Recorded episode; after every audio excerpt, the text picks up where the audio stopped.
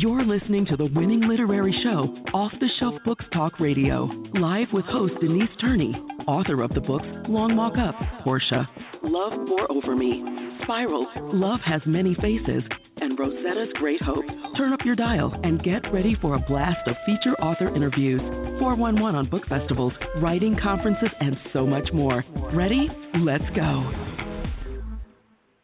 Good morning out there in Blog Talk Radio, Rainbow Soul, iTunes. I could go on and on where so many people tune into Off the Shelf, and our numbers are climbing week after week.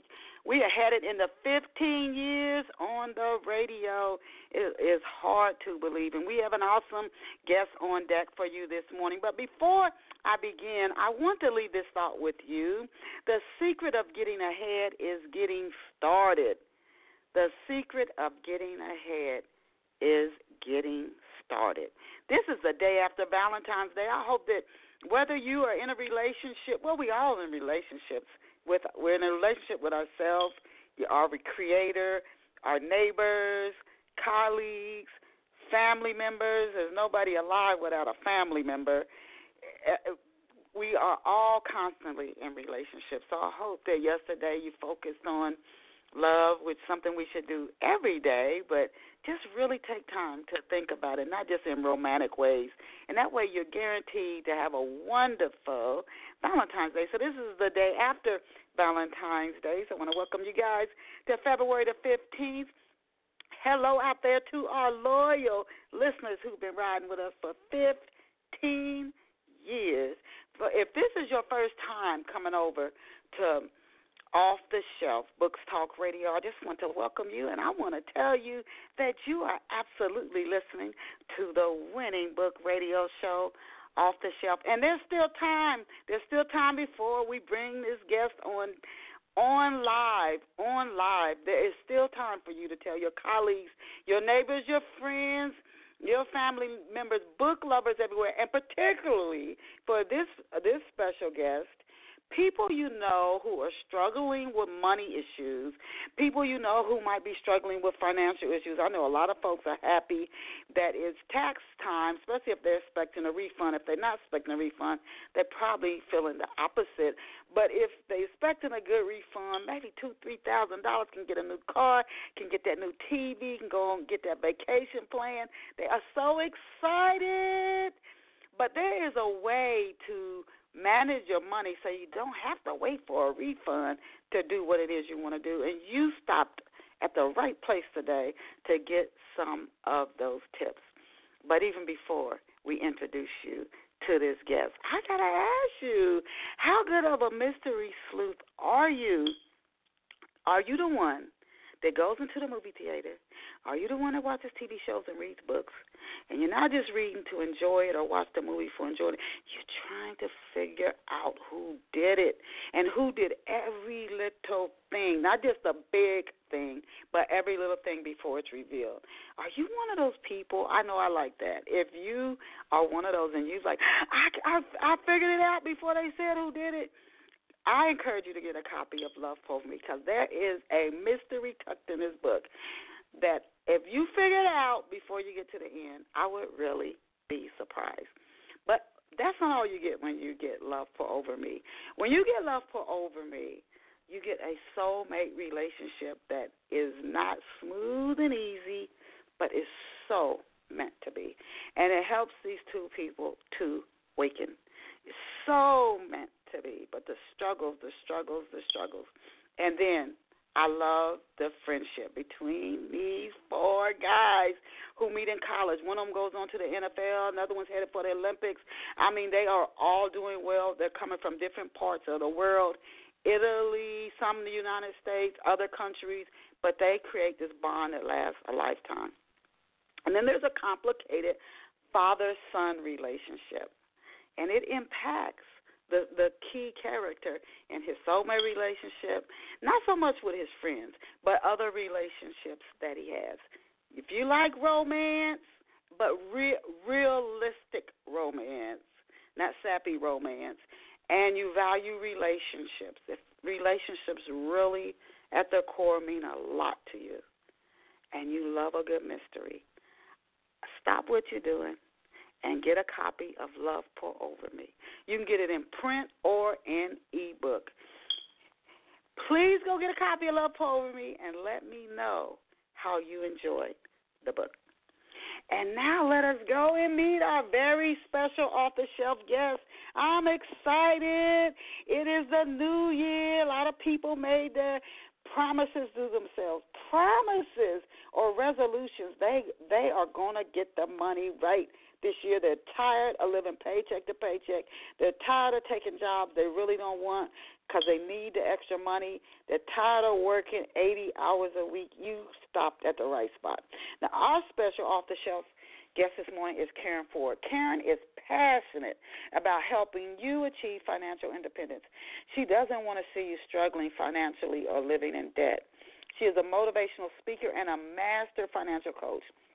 We're going to find out more uh, about these things as we go into today's interview. Now, Karen also works as an administrator and elder at Faith Church International. And you would think, what is she even concerned about money for? But but there is so much freedom when you get your money right. She is a wife and mother of three children, and she is also the author of the books You Can Do It, Money Nuggets, 31 Days to Greater Understanding of Money and Money Matters. You can discover more about Karen at KarenFord.org, and that's K A R E N F O R D.org. K A R E N F O R D dot org. KarenFord.org. And of course, you can absolutely learn more about Karen and her books and her works right here. Just keep listening to Off the Shelf. We are honored to have Karen join us this morning, and I hope I pick up the right line. We're honored to have Karen join us this morning. Welcome to Off the Shelf, Karen. Hey there. Uh, good morning to you, Denise. So glad to be on here with you. Oh, this is a perfect. Uh, thank you, thank you for your time. This is a perfect topic. Early in the year, we are still in February. There's still time to hopefully maybe somebody will hear something on today's show that is for them, or they pass along to somebody who can listen to the show once it finishes streaming in the archives. It might save them thousands of dollars. It might say, keep somebody from staying up at night trying to figure out how am I going to pay that bill. So, but before we get to that, Karen, every guest on Off the Shelf, I ask about the same first four to five questions so our listeners can get a little intro on our guests before we launch into talking about their books. So to kick it off, Karen, can you please tell off the shelf listeners where you grew up and what life was like for you growing up? Oh, sure. I grew up in Fairmont, West Virginia, and I am one of seven children. So both my mom wow. and dad were hardworking people uh, before they retired and uh, I'm so thankful for how they raised us because uh, we didn't have you know, you know all of the bells and whistles that other children did because there were so many of us. However, they made sure there was always food on the table, that we were clothed, and you know had things that we desired, but we didn't get everything that we wanted. Uh, which that's perfectly okay because that actually causes you to appreciate things uh, when you work hard for them and earn them. And so that's what life was like growing up uh, in our family. I'm one of seven kids. We lived in a four bedroom house and there was one bathroom. wow. They didn't get a second bathroom put in until most of us were out of the house. Oh yeah, and I bet y'all said, "Oh, now uh, you know you're grown, they, and your parents talking about money. They have more money. They don't have to feed seven kids." Do you think growing up in a family, so a total of nine people, do you think that uh, sort of kind of led you toward the money matters uh, down that path? I think so. Maybe I didn't recognize it early on because I'm actually I have a history of uh, being a registered nurse. Uh, however, I enjoy working with money, earning money, helping other people do the same, and and get control of their money. Uh, but you know, to be honest with you, my my mom and my dad taught us, you know, when you get paid, you don't just go spend all of it. You have to save some, you have to give some, you know. Um, and they taught us at an early age this is not a free ride. You know, you're a part of this house, you're a part of this family, so everyone is going to have chores to do. And a lot of the chores we did, we did not get paid for. We did not have an allowance. And so they taught us early on if you're going to do anything in life, you know, there's no free ride. You, you've got to earn it. And so I'm so very grateful for that today uh, because I don't always see that uh, in today's culture and society. Uh, you know, which we can talk about that. but, uh, and you know, you know I wanted to ask you as well. When you were so you, you you maybe your parents, you know, growing up with seven and the way they raised you, and I had to do chores too. I think that was common back then, and sometimes you got an allowance, and sometimes it was just this. These are things that you have to do to help uh, the family as a whole. But when you were a little girl, Karen, and you looked out at the world, what did you say? When I grow up, I want to be oh, when I grow up, I want to be a nurse. That that was something oh. that I always desired uh, to become. I wanted to help people, uh, and I still am helping people, but just not as a nurse. I I look at it like this. I I look at it, uh, Denise, like as a nurse. I helped people get healthy physically, and now as a master financial coach, I help people get healthy financially. So I'm still helping people. It's just in a different way. Yeah. I wanted to be a nurse, a nurse or a teacher. I heard a lot of young girls when I was growing up. Now, how did you get started working in the ministry? Well, it's the same church that I that I attend, uh, and there's a, an administrative gift, you know, that I have, and uh, my pastor had recognized that, and I started volunteering some in the office, and before you know it, I was hired uh, and I just kind of slid right into it, uh, to be honest with you. Um, and then he also had noticed uh, that I enjoy numbers, I enjoy working with money and making it grow, and he, recommended that I go and get more training in that arena.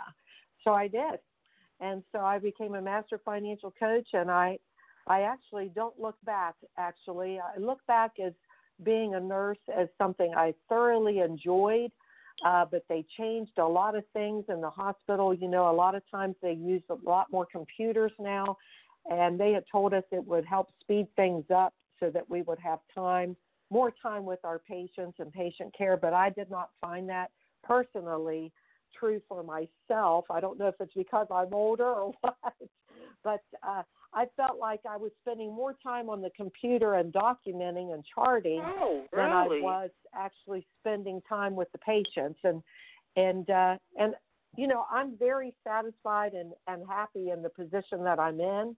I enjoy administrating and I also enjoy uh helping people get control of their money. So, yeah. how long? I'm just curious. This wasn't a question I planned on asking you, but how long were you a nurse, and how long have you been working as a financial coach? Well, I started out as a nurse's aide years ago, and I worked as a licensed practical nurse, a LPN, for I think 10 years. And oh, then wow. um, while I was an LPN, I became a registered nurse, and I I worked as a registered nurse for eight or nine years, and oh, I've wow, been in the position that I've been right now eight years.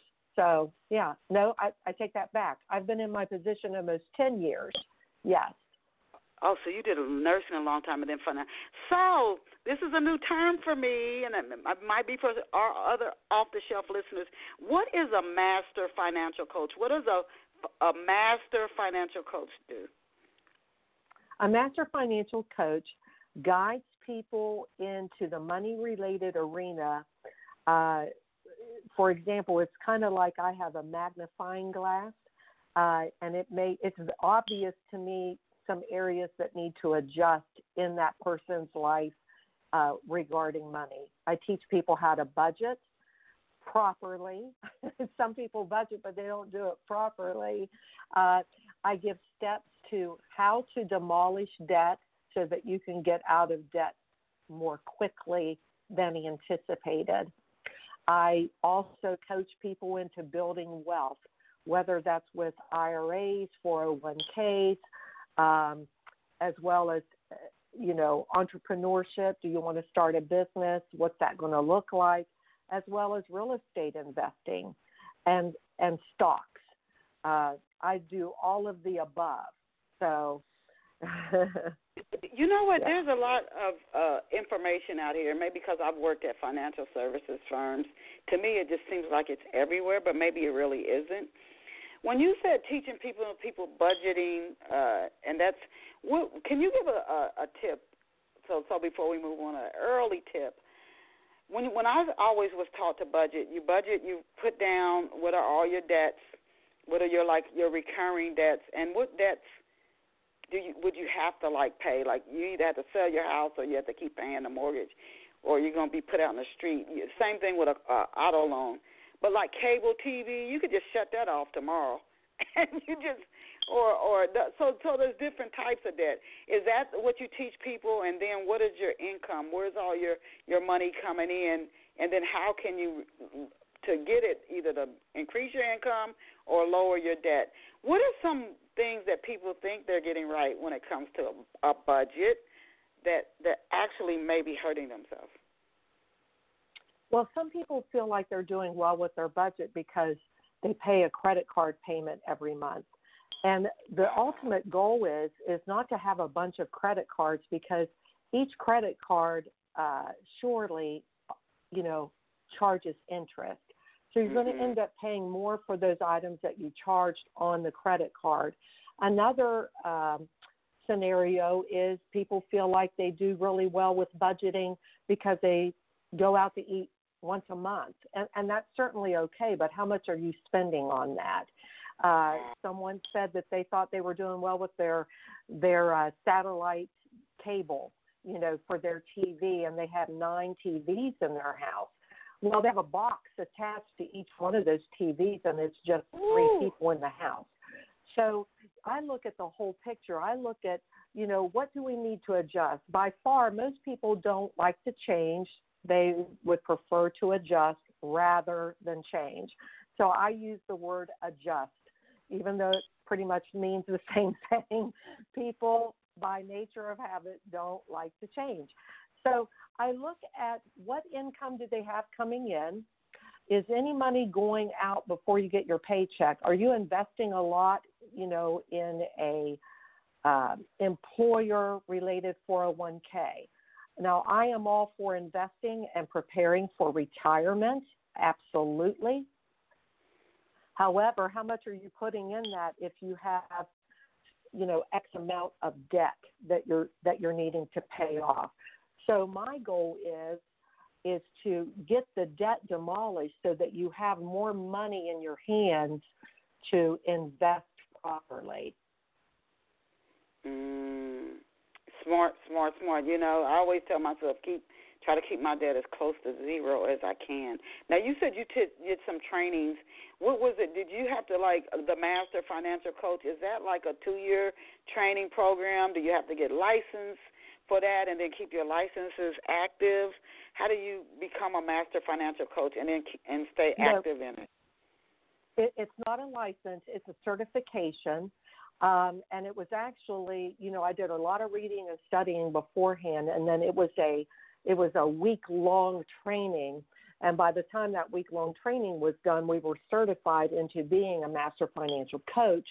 And then what I've done is I have continually uh, stayed on the top of my game in the area of money, constantly studying, reading, and learning because money typically doesn't change. Uh, what happens is it changes and it does things when it, it's placed in people's hands.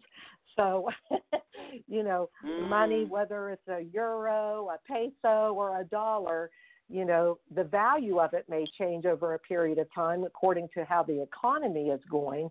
Uh, however, uh, it does it doesn't change. It changes in the hands of the people that hold it and possess it. Interesting. Now, when did you start writing on money matters? I wrote that. I'm trying to remember exactly when that was published. If I'm remember remembering correctly, I believe that was published a couple of years ago, uh, in 2018, I believe. And so, yeah, it was in 2018. My first book I wrote in 2017, and then I wrote book number two and number three in 2018, and book number four in 2019. And so I don't, I didn't really. Oh, go ahead. no, no, no. You go ahead. I, I didn't really set out to write books, to be honest with you, but I feel like, you know, I'm one person, and books can go worldwide. So it was a win-win situation because even though I might not be able to be physically somewhere to teach people, my books can be. Now, did you so so you became a master financial coach? Were you doing one-on-one counseling sessions with people, and did you see any glaring, repetitive issues that kept coming up with different people that you were count, uh, coaching? That you said, "Wow, this is a, a one a reason I captured in a book to try to help as many people as I can." And if that was the case, could you share two to three things that you saw? that just kept coming up? Actually, I can tell you the number one thing that people told me when they did not know how to handle their money. I discovered that most of the people that I have coached did not know how to budget. And that's across the board. I've coached people from the age of 18 all the way up to 72. And the common denominator among all of them was I don't know how to budget. No one ever taught me. And so it's starting at square one, and certainly we're never too old to learn anything. And I have compassion for people on that because of varying reasons. Maybe their parents didn't take the time to teach them how to budget. Maybe the parents themselves didn't know how to budget. You know, I've coached many widows that their their mate actually took care of all the finances and the paying mm-hmm. of the bills. And so when he passed, he passed before she did, and she had not a clue how to handle the money. So now she's not only dealing with grief at the loss of her husband, but now it's overwhelming to her because she doesn't know the state of their finances. She's having to pay bills that she'd never had to pay before because he took care of them. So I'd say the and number that, one thing across the board was not knowing how to budget. That is so common with women who either are divorced or uh, the the husband passes. The, the, uh, because some men just either they don't want their wife to see.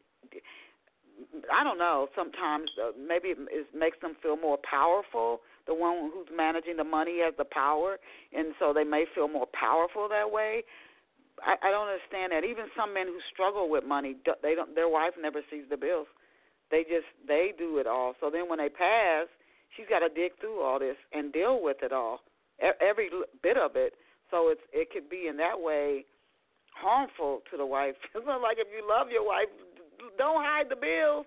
Let her know what's out there and not try to make yourself look perfect or so powerful that you could work together as a team on that. But can you share a synopsis for Money Matters with us? The synopsis for Money Matters, I, I, I titled it Money Matters for two reasons. Because money does matter. I mean, let's face it, we have to have money to live. and so money does matter. But I also uh, titled it Money Matters because that book discusses the matters surrounding money, all the way from budgeting. How do how are we supposed to budget and take control of our money? And that's one of the number one ways to take control of your money is to budget. I define budget as uh, you're telling your money what you want it to do instead of wondering where it went. And many people that I have, have coached or talked with, I say, do you ever look at your W 2? You know, you're getting ready for tax time. And when you look at that W 2 and see the total income, do you look at that and are amazed and shocked and think, what happened to all that money that I made? And if they say yes, then I mm. say, you don't budget, do you? and they say, no, I ah. don't. And so a budget is you're in the driver's seat with your money. You're in control of your money. And people that don't budget don't have control of their money. Have you ever had money in your wallet and at the end of the week you look in your wallet and you think, wow, what happened to all that money that was in my wallet? and you don't even remember where you spend it. And that's because we're not bu- budgeting properly. So that book covers budgeting. It also talks about mindset and how how are we supposed to think about money. And and I heard someone say this, and I, I apologize, I don't know who I'm quoting, but thoughts become words, words become actions, actions become habits. So, and habits become a way of life.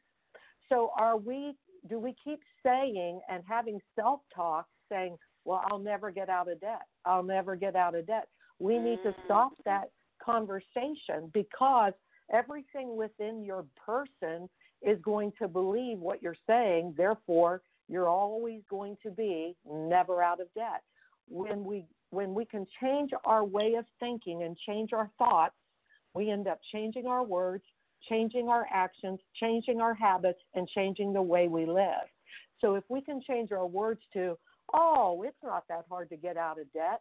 It's it's not going to be hard at all to get out of debt. And I'm a wealth builder. And I know it almost sounds like it's ridiculous to say that, but words are very powerful. And so and you know, when we, we start saying words like that, then everything within our being, everything within our person is going to move towards that. You, and you know, it's funny when we think something sounds absurd, like I'm a wealth builder. When we were born, the slate was clean. So something got written on the slate to make I'm a wealth builder sound ridiculous. If you were born hearing that, see here, I'm poor would sound ridiculous. So it's just something, a mindset that we've gotten used to, and you're just saying, help, help yourself, start to move in another direction. The slate was clean when you were born, so it only sounds absurd because you've already written something on the slate that's the opposite. Just start moving in a different different direction, and and uh, maybe even get a master financial coach if you still need help coming out of debt. I have to. You're talking about mindset, so I have to ask you this, and this is from going to church and I'm telling you, I've seen so many people who are religious fall into this. That like it's supposed things are supposed to magically happen, and I can give you an example. I can remember when I was a a, a church a secretary. Somebody got up and they were asking the pastor to go visit someone and pray for him, and he said, "Okay, okay, what's going on?" And they said he's they th- thought he was getting depressed because he didn't have a job. He got laid off so the pastor went to visit him and he asked him, as they're talking, where have you applied? And maybe I know some of the people where you've applied and I can put in a good word for you. He said, I haven't put in any applications. I'm just waiting on God to bring me a job. So this this is recent. This is like just a couple of years ago. This magical thinking that that somehow the money is just going to magically appear and magically work out do have you found this magical thinking that people just say, "I'll just pray about it." They'll do whatever with their money, be late paying their bills, maybe not paying their bills. I'll pray about it, and it's just gonna automatically work out. This is something I just gotta talk about. Have you seen that? Have you seen that with anybody you've worked with? You know, to be honest with you, I have, and you know, and I know that maybe some of the listeners are not, you know, Christian or, or religious in that way, but uh, some folks that that are, you know, we can't really play the blame game and sit back and say, well, I have all these bills, but I'm just going to wait on God to help me pay them or wait on God to take care of them. Well, I, I understand that. I, I do. But if we have a job and we if we made the debt then it's ultimately our responsibility to take care of those debts and pay those debts. Now, God will help us uh, come alongside and help us get out of debt, help us build wealth, and help us do the things that we needed to do uh, monetarily, but we have to cooperate with them. I, I gave a, a uh, illustration one time. You know, uh, God God gave man work to do. You know, He gave Adam and Eve a job to do in the garden. He said, tend the garden. So He did give us work to do, and that was but that happened before the fall ever happened. So, you know, we can't just sit back and uh, on our recliner and uh, make all these bills online and and then just expect, okay, well, God's just going to help me get out of debt. Well, yeah, He will help us, but we still have to cooperate with Him. He wants us to be wise with our money, uh, not frivolous. Mm. That doesn't mean that He He doesn't want us to have things that we desire or need. Uh, that just simply means that He, you know, He wants to help us, but we have to cooperate with them. We can't mm, just go out and be spendthrifts and, you know, charge up all different kinds of things and then, you know, it, it, it doesn't work that way. and I'm tell, I'm Karen. I know so many people who are devout Christians who who and it's uh-huh. almost sad. It, so what you're doing, almost you you it almost seems like some of this needs teaching needs to happen more in churches. Not asking people to give you money. You don't want to go in and do that, but I I, I can only think of how many people are their finances are so bad that they're they're troubled, and if they had an emergency, they've done studies that the average American wouldn't doesn't have even four hundred dollars anywhere anywhere if they would if a, if an emergency would have happened, and maybe you've been working twenty thirty years, has never even saved four hundred dollars, which is almost astounding. So it, there is a lot of that magical thinking I think going on. It's just going to automatically work out. It's just going to work itself out. I don't know where this magician is. but I wish this right. magician. I, wish this, I don't know what this fairy freaking on his money desk is.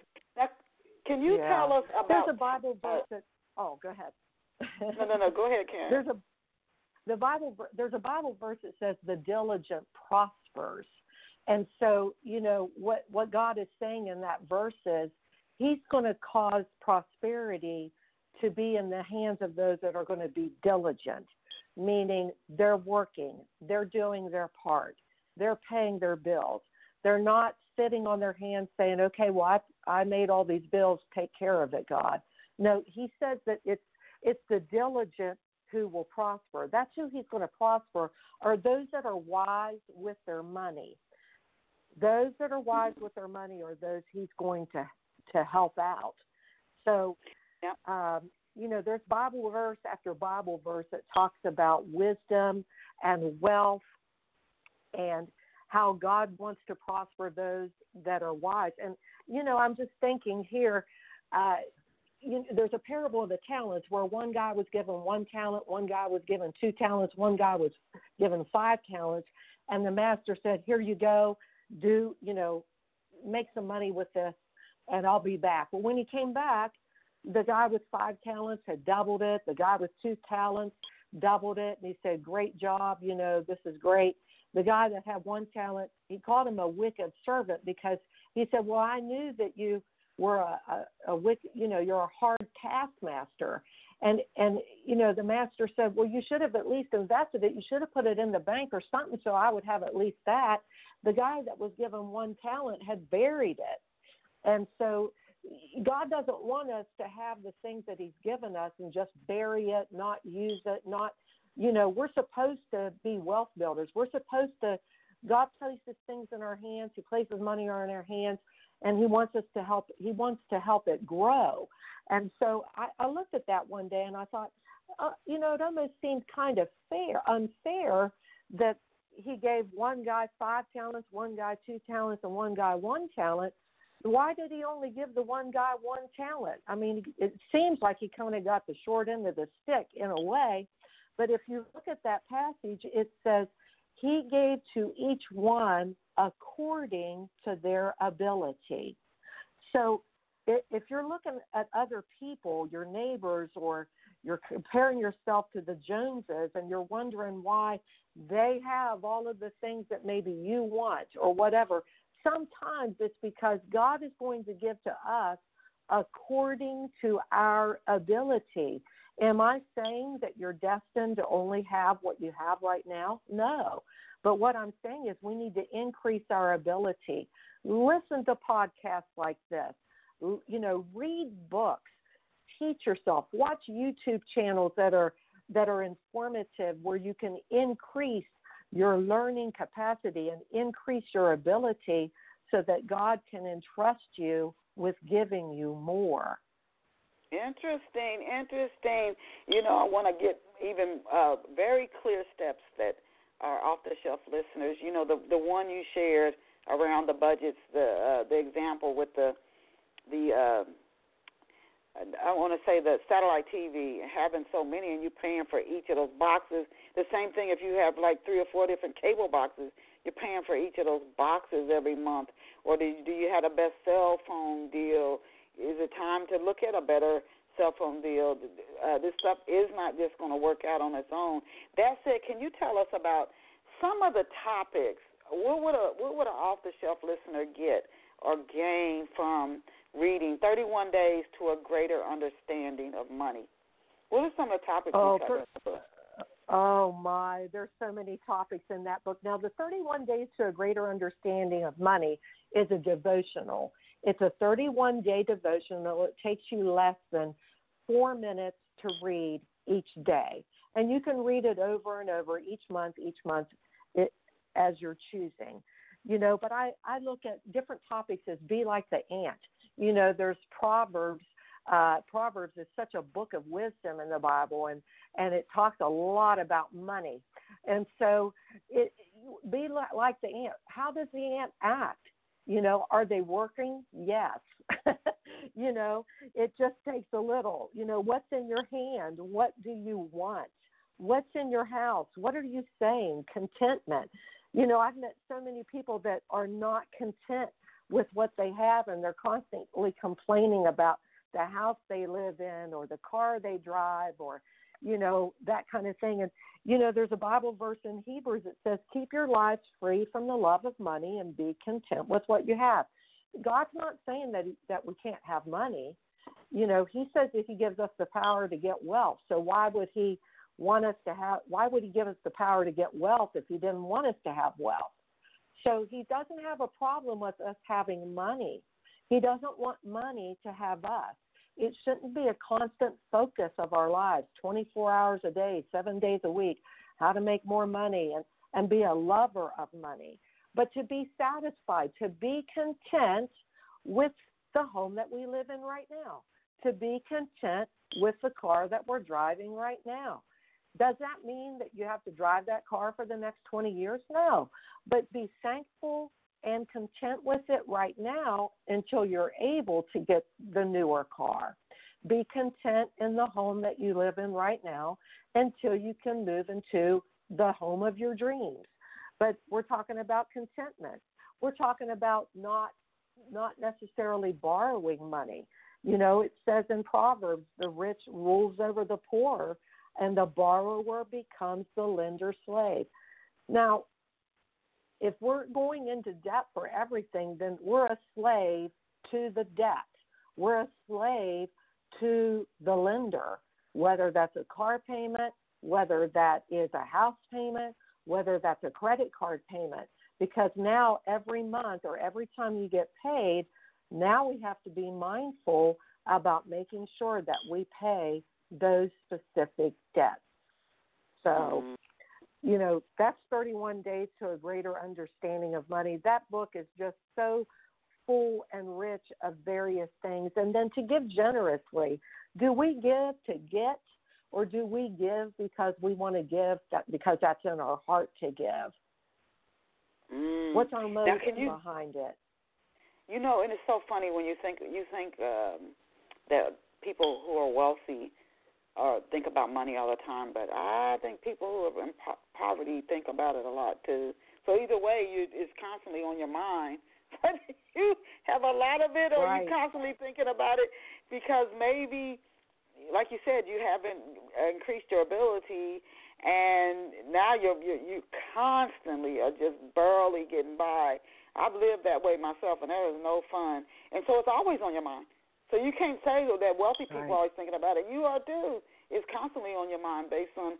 So this this master financial coach helping you come out of it, so you can live your life without constantly thinking how much does that cost? When am I gonna have enough to pay the bill? Blah blah blah blah blah. Can I make it to the next paycheck? That is to me not not freedom. Can you share uh, in, in Money Nuggets a compilation of these empowering quotes about smart money management. Can you share a few money nuggets with our off the shelf listeners? Happy to. I'll, I'll read one of the nuggets to you, if I may. Uh, when making a purchase, is it a want or a need? Is this life sustaining or fulfillment of greed? If you buy all your wants, you will find much concern. You'll soon beg for your needs if you spend all you earn. And mm. that is a mm. nugget because when you're getting ready to buy something, is it a want or a need? Am I saying that you can't buy what you want? No. But we need to check ourselves. Is it because I'm uh, am I buying this because it's a want or a need? Is it a life sustaining or fulfillment of greed? So that causes people to think about what they're spending their money on. Uh, another nugget is beg, borrow, or budget. The choice is yours. Wow. and then okay. uh, another nugget is will you manage your money or will it remain? People who don't manage their money will soon wonder where it went. Yeah. Yeah. Wow. Worth worth paying attention to. And again, it's February. We are speaking with Karen Ford, and she is a master financial coach, the author of You Can Do It. We're going to talk about that book uh, soon. Money Nuggets 31 Days to a Greater Understanding of Money and Money Matters. And you can find Karen Ford online at karenford.org, K A R E N F O R D dot org. Budgeting, not expecting things to automatically just work out, and, and just giving yourself that freedom to know that if something were to happen that you didn't even see coming, you would at least have five hundred or a thousand dollars, so you don't have to sweat sweat and then go and borrow even more money and go into even more debt because something came up that you you didn't foresee. Living paycheck to paycheck is just not fun. Now, how soon after you finished Money Nuggets did you start writing? You can do it. I think if I remember correctly, I took a little bit of a break. I don't recall how little time of a break it was, but I have a passion for real estate. I really enjoy real estate investing, uh, rentals, buying, flipping, or just buying and selling. And so, to be honest with you, I, I think I may have taken a, a few months break between Money Nuggets and You Can Do It. Uh, but yeah, You Can Do It actually came uh, quickly uh, because it just seemed like I had delved in the real estate investing in all of those realms. I've bought houses at auction. I bought houses on foreclosure. I had delved in rental properties and I've bought and flipped and then I've just bought and sold. So I've done all of that and it just seemed natural uh, to make a book available uh, in that arena as well. You, went from nursing, master financial coach, to how long? So how long? What what pulled you into the? I know real estate was really really hot in the uh, late '80s and the '90s, um, and in the early 2000s. What pulled what pulled your interest into to real estate, and how long have you been buying and selling houses, renting homes, etc.? Hmm. Well, uh, 12 years actually. I had I my oldest brother actually has been in uh, been a real estate investor for a number of years, probably close to 30 years, uh, to be honest with you. And I saw how well he was doing with it. And long story short, I said, you know, tell me about how you handle rental properties and that kind of thing. And that's actually where I started was rental properties. So began buying properties and using them as rentals uh, and that's what that's what sparked it. I saw his success with it, and I thought, I wonder if I can do it. And I spoke with my husband about it, and so he said, Yeah, let's let's go for it. So we did. Yeah, that's what started that. I saw his success, and I and then I thought, well, can I do this? And uh, yeah, that's what started that. And when you look back, can you say that it is it something you would say is worth it, especially when you buy a house at an auction, just like buying a car at an auction, you don't know what condition it's in. So you you then you have to have those good strong contractor relationships so they so the money is well spent. You're not taking advantage of and you earn a profit. When you look back over it all, I'm sure there were hits and misses and ups and downs and surprises. But is it something you could say from a financial, not just a personal, you enjoy it, but financially that you would say is very worth it? Yes, I would say financially speaking, it, it is worth it. Am I saying there were never ups and downs? No. there there were ups and downs, but it was always a learning exp- experience. I mean, anytime you do something new, I find that you can really learn a lot. You learn what to do, what not to do, things to avoid, things to embrace, just different. There's so many things involved with real estate investing, but it's definitely a learning experience. And, and financially speaking, it is well worth it. Yes. So when we talk about risk involved in real estate investing, what are some of the key key risks? Is is renting a safer way to get involved versus buying houses, uh, repairing them, fixing them up, and selling them? It depends on where you live, and it depends on uh, you as a person. How involved are you going to be in the rental process? Or are you going to have a property manager that you pay? uh, to screen the potential renters, to show the property, uh, to sign the lease? Or are you going to be the hands on individual uh, who's going to do that? So it all depends on uh, what you're, you're wanting to do. Uh, are you going to be an owner that nobody knows you're the owner, so to speak, and let the property manager handle all of that? Uh, as far as uh, money goes, financially speaking, it depends on where you live, and it really it's location, location, location. You know, a, a trailer maybe in Mississippi or Tennessee is not maybe it's going to be a, a nominal value, but if you are out in California. Uh, in an expensive area, that same trailer can be worth millions of dollars. So, you know, mm. if hmm. you're in Malibu. So it depends on location. Uh, you may be in a you know a college or a university town where you know you can actually charge higher rent because you, you know that they're going to rent uh, because of all the students coming. Uh, so looking at it from that point of view, it depends on where it is, and the same goes for uh, buying and flipping. You have to know the market. You have to look at the neighborhoods in where you're thinking about buying a house to flip. You don't want to buy a, you know, a fifty thousand dollar home on foreclosure and put fifty thousand dollars in it to flip it at one hundred and fifty thousand dollars if all the houses in that neighborhood sell for eighty thousand dollars. Going right. it's not going to happen.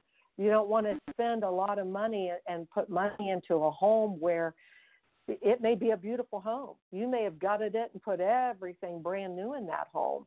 Uh, but if the neighborhood, if the market does not support your asking price, that house is going to sit on the market for a long period of time. And so you have to know and be diligent on knowing the market. You can actually uh, talk with realtors in your area uh, that can help you with that. Uh, you can read books on that, but know your market. Don't just jump in at the deep end of the pool without wading in it first, so to speak. You have to still do your due diligence. So to tell you renters or buying and flipping is better, it all depends on location. It depends on you as a person, and it depends on um, how involved you want to be in that process and location. Now, now in in the book, you can do it. Do you offer tips on house flipping? I know some real estate companies will do. Uh, I've seen well, they do more realtor, but you'll see trainings. You hear them on the radio. Uh, although house flipping, I haven't heard it be spoke about as much, but in the last few years. But do you offer tips on house flipping for anybody who might be interested in getting involved in that? In your book, you can do it. Oh, absolutely. I have a whole chapter in that book on uh, flipping, uh, what to do, what not to do, how to look for that uh, that house that you're considering flipping, and what things to look for in that house. You know, if you're if you're wanting to flip, you want to look at big ticket items because is is this house going to break your budget? So you have to look at the house and not get emotionally attached to it because you're not going to live in it if you're going to flip it. So you don't need to buy the highest end of everything that you purchase. What does the roof look like? Are you going to have to replace that roof? Uh, what's the foundation look like? You want to make sure that that foundation is sound and solid. What about the central air? What about the heating system? What's the plumbing system look like? When I look at a house, I want to see if if the roof is intact and if it looks good and doesn't need replaced. I look at the foundation and then I look at the age of the hot water tank, the heating system, and the cooling system. All of those are big ticket items. Paint is easy, carpet, flooring is easy. You know, gutting bathrooms and, and the kitchen, that's not too bad. But when you're talking about a roof on a 2,000 square foot house or heating system, cooling system, foundation, you want to look at all of that. And you have to think uh, go to uh, the Home Depots or, you know, these places to figure out the cost uh, and also have a contractor uh, look at the house with you as well so they can see uh, and maybe look at things that maybe you're not looking at. Uh, they'll they'll look in the basement. They'll look in the crawl space. They'll look at things that maybe you're not thinking about, and they can actually give you a pretty uh, good estimate on what it's going to cost you. So when buying a house to flip it, you definitely want to go in with both eyes opened and know what you're wanting to do before you make the purchase. And I'm sure, and like you, you had your brother, so somebody working with someone who has done it before, at to some degree, in the, in the, in the industry you're working in. That is also very very helpful because they have a lot of firsthand experience and tips like you've been sharing today that they could share with you. Now, who are the readers? Uh, because there's more than house flipping in the book. Who are the readers who can you think could benefit the most from reading You Can Do It? Oh, you can do it. Uh, the readers for You Can Do It would be those that are presently real estate investors but want to do more, or those who have never done any real estate investing but have a desire to enter it. This book would actually give you everything from rental properties to buying and selling, how to buy those properties, um, and flipping and how to buy properties through auction and foreclosures. So I would say you can do it would be for readers that are presently real estate investors or have never done any real estate investing but want to. Interesting. Never done any but they want to. How can before we move on, how can real estate investors you just you listed one way: going in the house, bringing in a contractor, looking at the big ticket items, seeing how old, like the heating and cooling system and the roof roof are what are the age of these items. But what are some other ways that real estate investors can reduce their risk while investing in the in a property? Reducing your risk is is you definitely want a contractor with you when you go into the property and make a list of the things that are going to need replaced or repaired. Now, obviously, you know, if it's a foreclosure, sometimes those utilities aren't on. You need to look at the electric box. You just need to look at everything and make a list of the things that are going to need repaired or replaced. That helps reduce the risk. Something else that would reduce the risk is know how much money you want to spend before you sign that contract. You know, some people end up buying a house and then they think it's only going to be so much money to do what they need to do to flip it, and it ends up costing them double because they didn't mm. look at everything they needed to look at. So you know how much money you're wanting to invest in that property before you buy the property. Don't what was it grandma used to say, don't buy a pig in a poke go look at that property and know what you're getting before you buy it. Mm. And that's a part of the good uh, money budgeting. Budgeting, know what you're getting into. Know know how much, whether it's with real estate or you buying a you buying a car or a house or whatever you're doing, you're relocating with a job. How much are you going? How much really are you going to have to put out if you move from a small town to uh, uh, New York City or Hawaii or LA, where the cost of living is way up there? Those types of things. Now I want to talk. We have a, about five six minutes left in today's show. Wanted to ask you. You said you never really set out to write a book. It was just something that you said you wanted to share what you had learned with a larger number of people without having to do individual or group coaching sessions. And so a book looked like a perfect way to do that. But now that you are a writer, Karen, what writing process do you follow? So when you starting to write a book, do you do outlines? How do you start pulling the book together? Uh, well, first of all, knowing what you want the book to entail. What do you want the content to be? So when I looked at You Can Do It, I, I knew I wanted to write a book on real estate investing.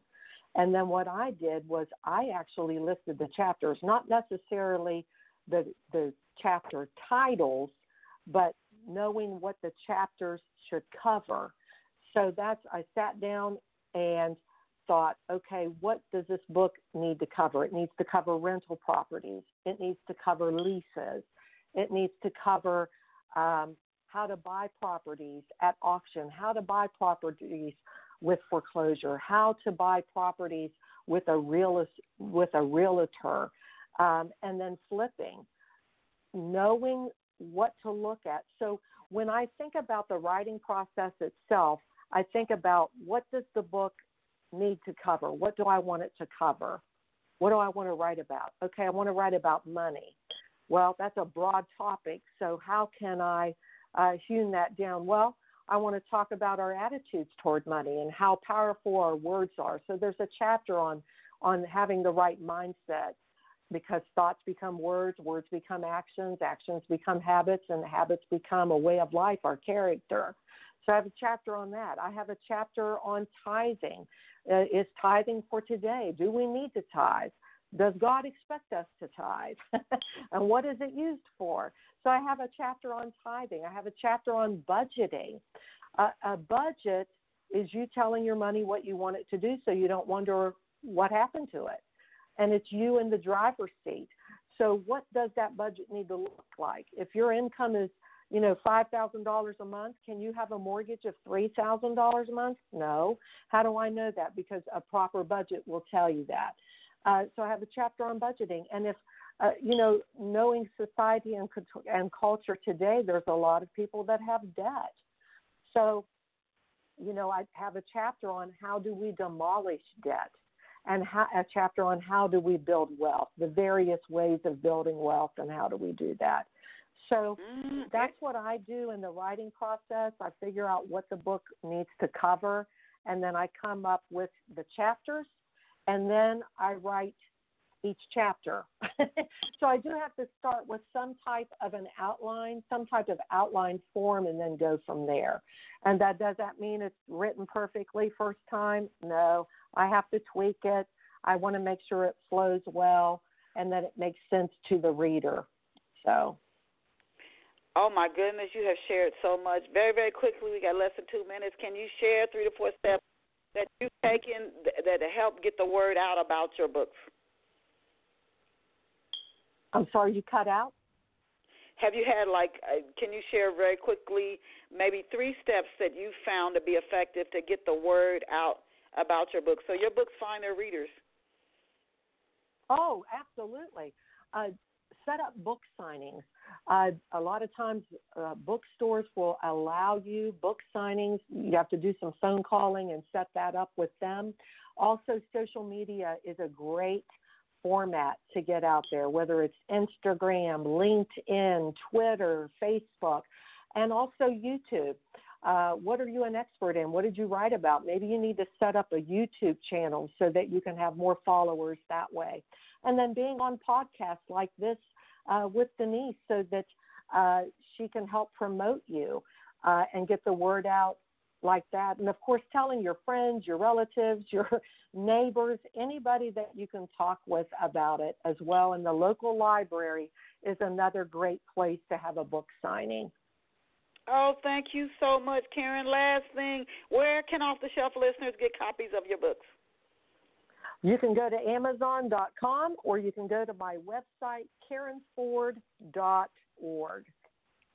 Okay, we have been delighted, and I'm telling you, if you came in midstream or near the end of the show, no worries, no worries. Once the show finishes streaming, you can go back and listen to it as many times as you like in the archives. And we have had the pleasure of speaking with Karen Ford, and Karen Ford is the author of the books You Can Do It, Money Nuggets, 31 Days to a Greater Understanding of Money and Money Matters, and she is online at KarenFord.org, K A R E N F O R D.org. Encourage you to support Karen. I, if you just listen to this show, you see how practical her, her approach is. I really think you would just listen to the show. You can glean something from it that can help you with your finances. So it's time for, if you've been practicing magical thinking or digging your head in the sand, you can come out of any amount of debt that you have created and possibly come out sooner than you'd ever imagine and start building wealth. So I encourage you to go over and visit our website, KarenFord.org, or get a copy of one of our books. You can do it. Money Nuggets 31 Days to a Greater Understanding of Money and Money Matters. As always, well, first, I want to thank Karen for being here with us today. And I thank you, our listeners, whether it's your first time tuning in off the shelf or you, one of our loyal listeners, been with us for 15 years. As I always tell you, you are amazing. You are incredible. Go out and create a fabulous day for yourself. And we'll come back here next Saturday, 11 a.m. Eastern Standard Time, where we'll have another awesome guest for you. Karen, I'll shoot you an email with a link to the show after it finishes streaming. Bye for now. Thank you.